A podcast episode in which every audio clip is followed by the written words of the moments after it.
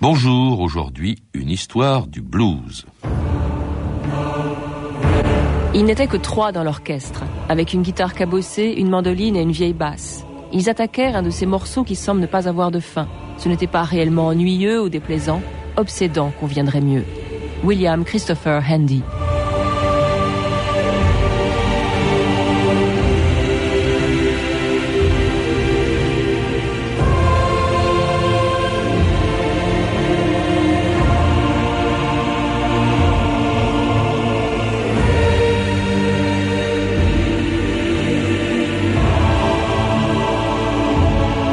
2000 ans d'histoire.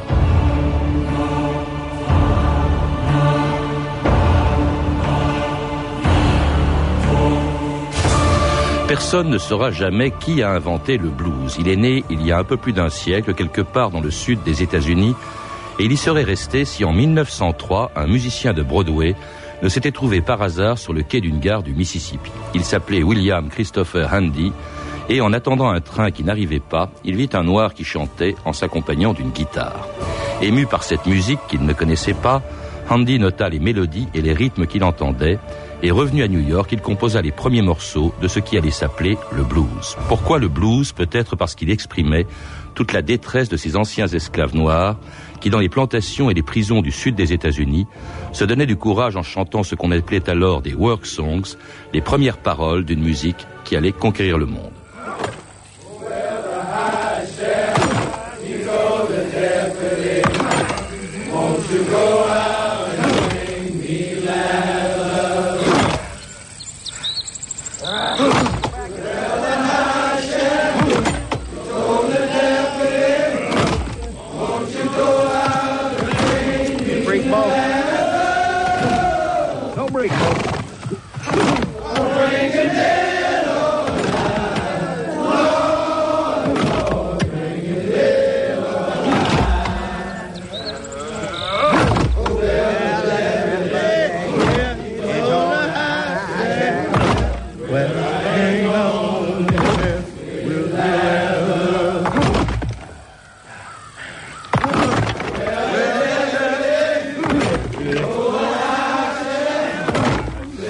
Sébastien Danchin, bonjour.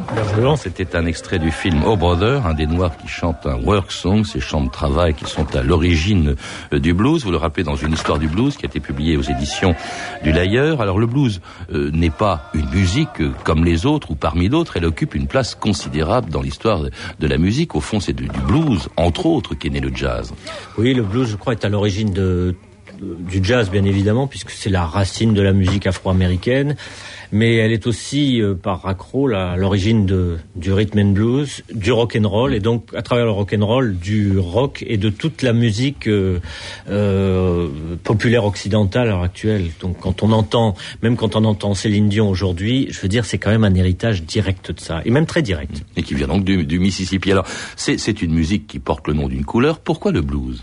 Alors pourquoi le blues? Ça, ça vient d'une d'une expression anglaise. Il y a une expression qui avoir les diables to have the blue devil, c'était une notion de peur, d'angoisse, de crainte, et donc euh, to have the blues, était une, simplification, c'est une existence avérée dans la langue anglaise avant même l'existence de cette musique. Et donc, il se trouve que c'est l'expression qui a été retenue euh, par la suite par les Afro-Américains qui ont popularisé cette musique pour euh, cette, telle expression. Euh, comme on peut dire chez nous, j'en ai ras-le-bol quand on dit qu'on en a assez. Bon, si ça avait fait naître un style de musique, ben, il y aurait peut-être le ras-le-bol. On dit aussi que ça vient de la note bleue. Hein, Alors la note bleue, c'est autre chose. Non, la, note bleue, c'est une, c'est une note qu'on on lui donne ce nom de bleu par rapport à la gamme du blues, qui est une, qui, puisque la, la gamme du blues s'inscrit sur une gamme non pas euh, dodécaphonique, c'est-à-dire à 12 à 12 euh, éléments c'est la gamme du piano, si vous voulez, mais elle s'inscrit dans une gamme à cinq éléments, qui est une gamme qu'on trouve dans énormément de cultures, en particulier en Afrique, mais aussi chez les Celtes. Alors cette musique apparaît, on ne sait pas très bien exactement à quel moment, parce qu'elle n'est chantée que dans les deltas du Mississippi, mais alors euh, elle apparaît après l'abolition de, de l'esclavage, c'est pas une musique d'esclave, alors qu'est-ce qui explique le blues, justement, des premiers chanteurs de, de blues? Bah, Le premier chanteur de blues, d'abord, je crois qu'il y a deux choses à dire par rapport à ça. D'une part, le blues n'est pas forcément une musique triste, c'est un exorcisme C'est au contraire pour exorciser la difficulté des temps, la difficulté d'un quotidien. Et donc, c'est une, c'est une catharsis. C'est une manière de, c'est une soupape de sécurité. C'est une manière au, contraire de s'amuser d'une situation dramatique. Euh, les gens qui ont survécu à la vie dans les camps vous diront qu'il y avait euh, énormément d'humour en réalité et qui pouvait circuler sous forme de blagues parfois fort cyniques et fort euh, terribles, mais c'est à peu près de la même logique. Et puis l'autre élément, effectivement, c'est de dire que cette musique s'est développée après l'esclavage, mais parce que l'esclavage n'avait pas cessé dans le Sud. Il avait pris un autre nom, c'était le métayage qui avait remplacé, mais la ségrégation et, les systèmes qui ont été mis en place à partir de la fin du 19e siècle n'étaient pas vraiment meilleurs que ceux qui prévalaient auparavant.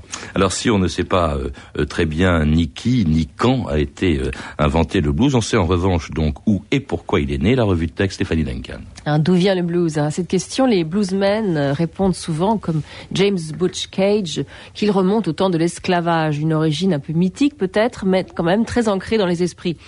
James Butch Cage raconte par exemple comment une chanson pouvait alors naître de cette souffrance. Quand on était au temps des esclaves, dit-il, nous les gens de couleur, on n'avait rien à manger juste les os, la peau et les mâchoires du cochon, tandis que les blancs, eux, se tapaient toute la bonne viande. Les temps étaient difficiles, et les noirs en ont fait une chanson, par exemple, et ma mère me l'a apprise, elle n'était pas esclave, mais ma grand-mère, oui, et elle la chantait souvent. Un autre bluesman, Booker White, s'était fait raconter par une vieille dame des histoires sur le temps des esclaves. Lorsqu'il travaillait au chant, disait-elle, les hommes et les femmes chantaient des airs si pitoyables et pendant si longtemps qu'ils finissaient par pleurer. Mais, ajoute-t-elle, quand le patron arrivait, il faisait comme s'ils avaient attrapé un moustique dans l'œil parce que le patron ne voulait pas les voir comme ça, tristes. Il devait avoir l'air de prendre les choses du bon côté. Mais d'autres influences ont forgé le blues, en particulier les spirituals, ces chants religieux très populaires au XIXe siècle.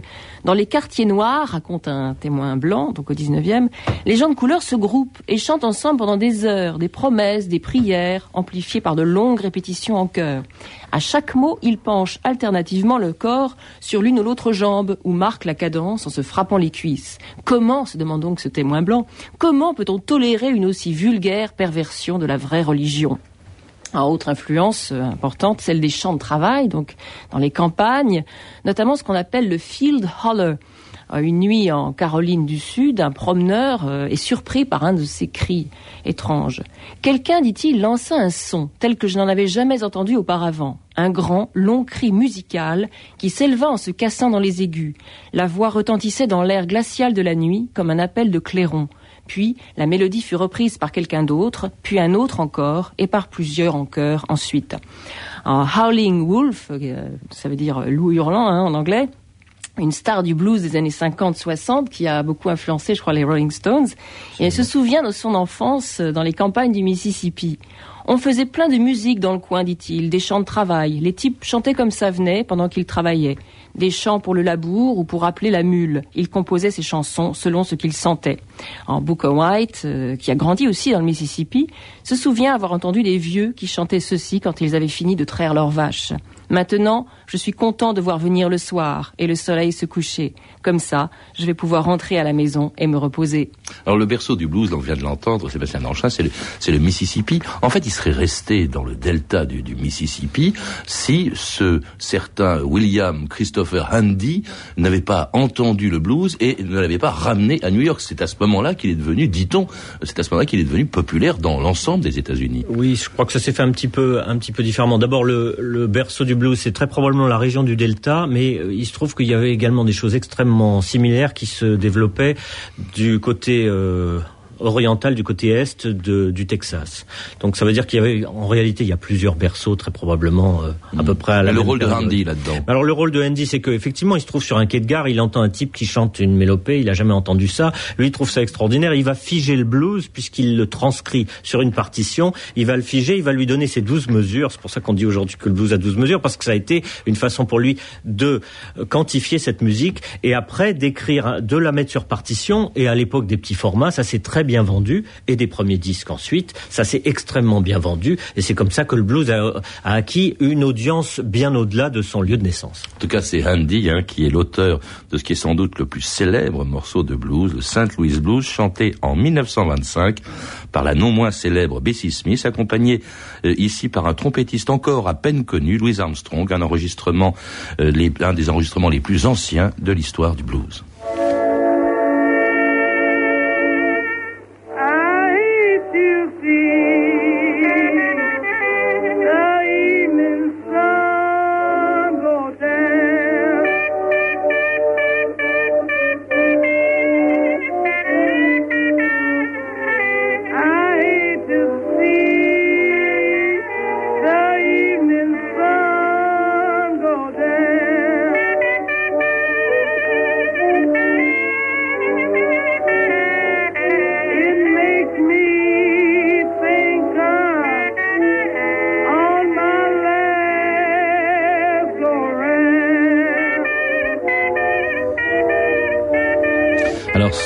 Bessie Smith, hein, qu'on appelait l'impératrice du blues, Sébastien Danchin. Alors, ce qui a permis au blues aussi d'être connu ailleurs que dans le sud des États-Unis, c'est pas seulement Bessie Smith, c'est aussi le disque.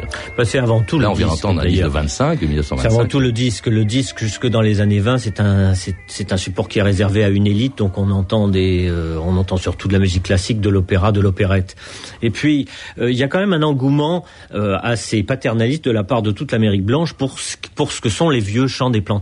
On a une idée quand même qui est très, qui est très oncle Tom de la, de la musique noire et donc on s'intéresse à ça. Et puis d'un seul coup apparaissent à partir de 1920 les premiers enregistrements de blues et on s'aperçoit que les, cette musique beaucoup plus authentique d'abord est capable de toucher un grand public et que surtout elle est capable de toucher le, son public d'origine, c'est-à-dire le public noir, dont on n'imaginait pas qu'il avait la capacité économique d'acheter des disques. Et à partir de ce moment-là, il y a une véritable explosion de toute, ce, de toute cette industrie du, du disque euh, afro-américaine qui s'adresse avec Bessie Smith à toute, à toute l'Amérique en général et même au reste du monde, mais euh, qui s'intéresse aussi au public noir qui achète de ces disques Des disques et des gramophones qui n'étaient pas très chers non plus, vous dites 15 dollars. Donc oui, ça veut dire que ça reste beaucoup plus, euh, ça reste euh, accessible. Surtout qu'on remarque une chose au sein de la communauté noire, ça les sociologues l'ont remarqué, c'est que on est prêt, si vous voulez, à, à revenu égal dans deux familles, la famille noire dépensera plus pour la musique que la famille blanche. Ça, c'est une réalité qui est centenaire. À ceci près qu'il a fallu attendre longtemps pour que les noirs puissent enregistrer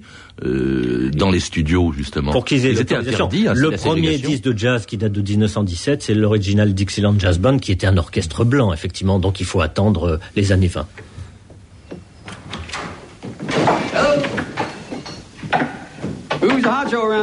Qui est le patron ici? C'est moi.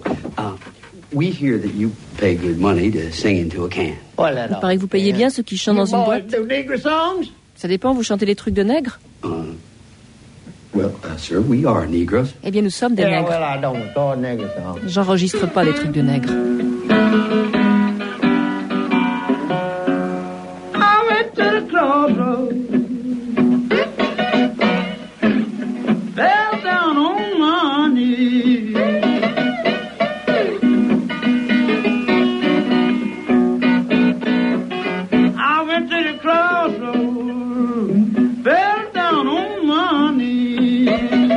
France Inter, dominant d'histoire, aujourd'hui le blues. Et c'était Crossroad Blues, Robert Johnson, un joueur de blues qui aurait vendu son âme au diable à un croisement de route, hein, d'où le titre de cette chanson. Euh, Johnson qui jouait, qui était un grand joueur de blues et de guitare. La guitare, c'était l'instrument. C'est devenu l'instrument plus important, Sébastien Danchin. En réalité, le blues, c'est la voix c'est la voix de toute une communauté, de la communauté rurale, de, donc de, de, ce sud, de ce sud noir. Et puis assez vite, il y a des instruments qui se gavent là-dessus. Euh, bon, ça peut être des cuillères, ça peut être euh, des, des os qu'on frappe ensemble pour faire du rythme. Et puis l'harmonica, bien sûr, ça coûte pas cher. Et puis depuis la fin du 19e siècle et la guerre en 1898 entre euh, l'Amérique et l'Espagne à propos de Cuba va ramener une invention formidable en Amérique. À la fois cette guerre et puis l'influence du Mexique, c'est la guitare. Et la guitare est un instrument qui est itinérant et qui, qui fait du bruit et qui permet de se faire entendre. Donc ça devient très vite l'instrument roi. Et puis la guitare, euh, on l'a entendu dans, cette, dans cet extrait qui date de 37, la guitare que l'on aménage, on, avait par exemple inventé le bottleneck. Oui, alors c'est un, c'est un système qui est inspiré de la guitare hawaïenne, si vous voulez. On, on un tube de métal ou alors un goulot de bouteille sur les cordes, donc ça fait des glissandos qui sont très évocateurs. Et là, justement, on obtient avec la guitare exactement ce, qu'est le blues, c'est-à-dire les inflexions de la voix. D'ailleurs, si vous écoutez tout à l'heure, on écoutait euh, euh, Louis Armstrong avec Bessie Smith. Qu'est-ce que c'est que la guitare, la trompette d'Armstrong C'est ni plus ni moins une recréation de la voix. Alors la voix, bon, euh, la musique, un instrument, et puis alors c'est aussi, vous le disiez, des, des paroles et des paroles qui scandalisaient parce que les chanteurs de blues avaient une espèce de double langage, un peu d'initié. Alors c'est ce qu'on appelle en langue anglaise le double entendre dans une bonne langue anglaise. Vous voyez que on est capable de frangler, ils sont capables également de frangler à rebours. Oui, effectivement, c'est une façon pour eux d'exprimer des choses sans que celui qui enregistre le disque, c'est-à-dire le, le propriétaire blanc, ne puisse comprendre. Donc ça veut dire euh, ça veut dire qu'il y a énormément de textes grivois en réalité qui se cachent derrière ça. Et puis également, il y a énormément de messages qu'on fait passer contre l'oppression, euh, mais l'air de rien. Alors le, blues donc est connu et se répand dans l'ensemble des États-Unis d'une part parce qu'il y a le disque, parce qu'il y a quelques chanteurs de blues qui sont admis dans les studios de, de New York ou de Chicago. D'ailleurs, il y a plusieurs capitales euh, du blues, mais surtout euh, les chanteurs de blues, vous le dites, sont des itinérants et ils vont se déplacer à la fin des années 20. Ils vont aller comme l'ensemble de la communauté noire du sud vers le nord. Absolument. À partir des à partir de la fin des années 10, il y a un mouvement migratoire considérable. On estime qu'entre 1920 et 1960, ce sont 3 millions de personnes qui ont émigré ce qui est une immigration considérable. Donc ce sont des gens qui ont été poussés par l'exode rural, aussi par la ségrégation, avec l'espoir de trouver dans dans une Amérique euh, du Nord qui s'industrialisait, qui de trouver une vie plus agréable. C'était parfois un leurre, mais en tout cas, c'était la réalité de ce mouvement migratoire. Et parmi eux, un des grands noms du blues que vous citez souvent dans, votre livre, Sébastien Danchin, il est venu du delta du Mississippi pour s'installer à Détroit, John Lee Hooker, mort en 2001, deux ans après son passage sur France Inter au micro de Laurent Lavige. Je parle de beaucoup, beaucoup de choses qui, qui touchent euh, les gens. Même moi, quand je chante, certaines chansons, c'est tellement triste que je suis triste par mes propres paroles. Quand on chante le blues, il faut qu'il y ait un sens. On ne chante pas le blues comme ça, pour rien. Il faut savoir que des gens ont vécu ça et que même moi j'ai vécu une partie de ce que je chante. Peut-être pas maintenant, mais dans le passé. Je suis passé par là. Les déceptions. C'est ça le blues.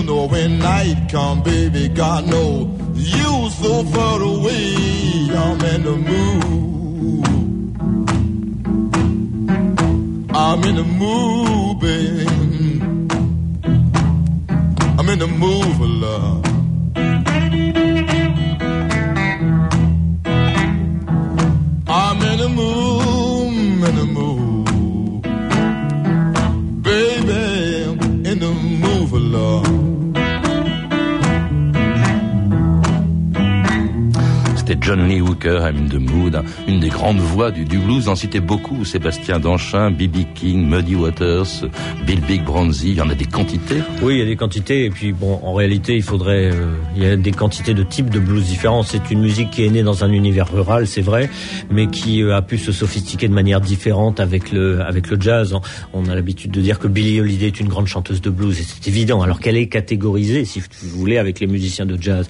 Euh, et puis, à partir du moment où il y a les, les migrations dont on a parlé tout à l'heure, cette musique, elle, elle change, elle quitte son berceau natal, elle quitte euh, la région du Delta, elle quitte Memphis, elle quitte, euh, elle quitte le Texas pour aller dans les grandes villes. Elle va à Houston, elle va à Chicago, elle va à dans la région de San Francisco, à Saint-Louis, à Los Angeles. Mais curieusement, elle ne va pas vraiment à New York. New York reste la ah capitale intellectuelle des États-Unis pour les pour les Noirs, et donc le blues, c'est quand même une musique de pouilleux et, et de cutéreux pour euh, dans l'esprit même de la communauté. Vous n'avez pas cité les deux, deux, grandes villes, d'abord Détroit, d'où était, alors, était Johnny, Johnny Walker, et puis alors Chicago. Oui, alors Chicago qui est le. Vous connaissez bien. Alors Chicago est le est le ce berceau du du blues plus urbain parce que c'est bon pour pour des raisons géographiques toutes bêtes. Les gens qui quittaient la région du Delta, qui quittaient l'Arkansas, l'Alabama, le Mississippi, remontaient les axes naturels. Il y en avait trois. Il y avait la il y avait le fleuve qui était le Mississippi.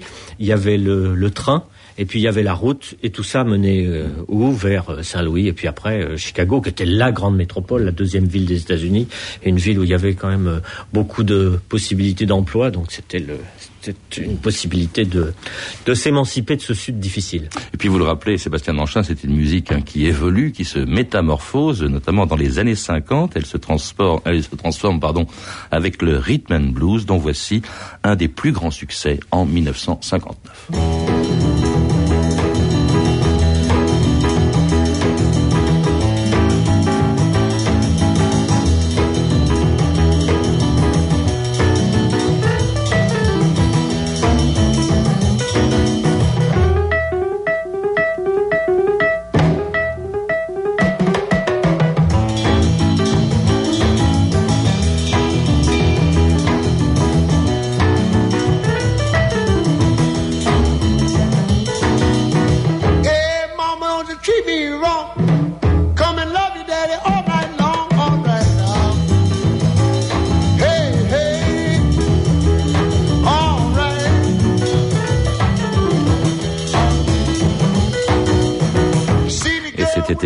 Red Charles, What I Say, 1959. Euh, Alors c'est extraordinaire parce que c'est encore du blues, mais on est très loin hein, du St. Louis Blues qu'on a entendu tout à l'heure, et c'est déjà du rock. En fait, c'est pas le, le, rhythm and blues qui est né le rock.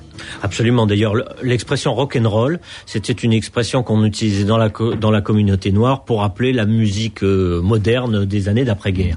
On appelait ça du rhythm and blues ou du rock and roll. On a utilisé l'expression rock and roll avant.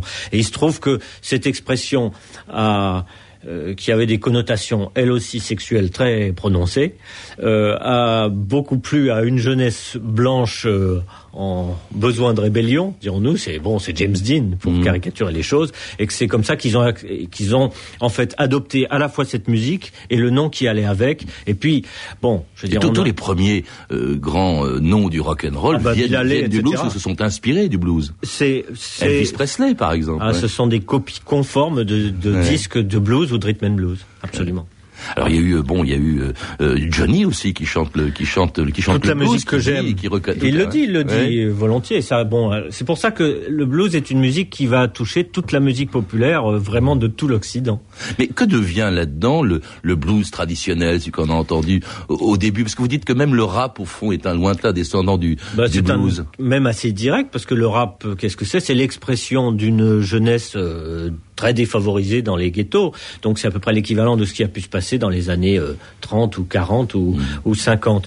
Mais qu'est-ce qui reste du blues? Il reste euh, du blues une, dans les dans les États ruraux. Il reste euh, pas mal de petits orchestres qui continuent de manière assez assez amateur à, à, jouer de la musique le samedi soir et donc on reste dans l'esprit du blues.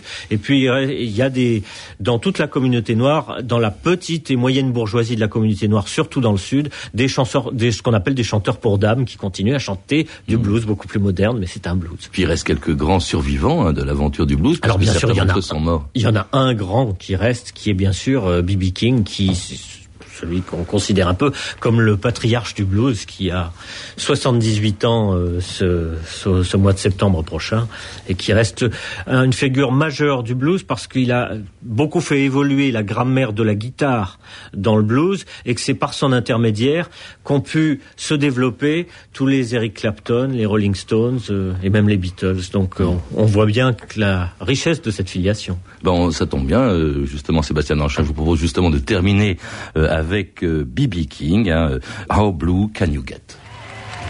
Thank you. Thank you, but now we're going way down an alley. Way down an alley. I like to play a little bit. Je signale que mon invité Sébastien Danchin est l'auteur de trois livres consacrés au blues, une biographie de B.B. King que l'on entend en ce moment, sorti chez Fayard, le blues, un livre et un CD publié aux éditions du Layer, et enfin une encyclopédie du rhythm and blues sorti chez Fayard. Vous avez pu entendre des extraits de Oh Brother de Joel et Ethan Cohen, un film distribué par Studio Canal. Vous pouvez retrouver ces renseignements en contactant le service des relations avec les auditeurs au 0892 68 10 33, 34 centimes d'euros la minute ou consulter le site de notre émission sur franceinter.com. C'était 2000 ans d'histoire. Merci à Patrick Henry et Pascal Baldassari, Virginie Bloch-Léné, Claire Tesser et Sandra Escamez. Revue de texte Stéphanie Duncan, une réalisation de Anne Kobilac. Une émission de Patrice Gélinet.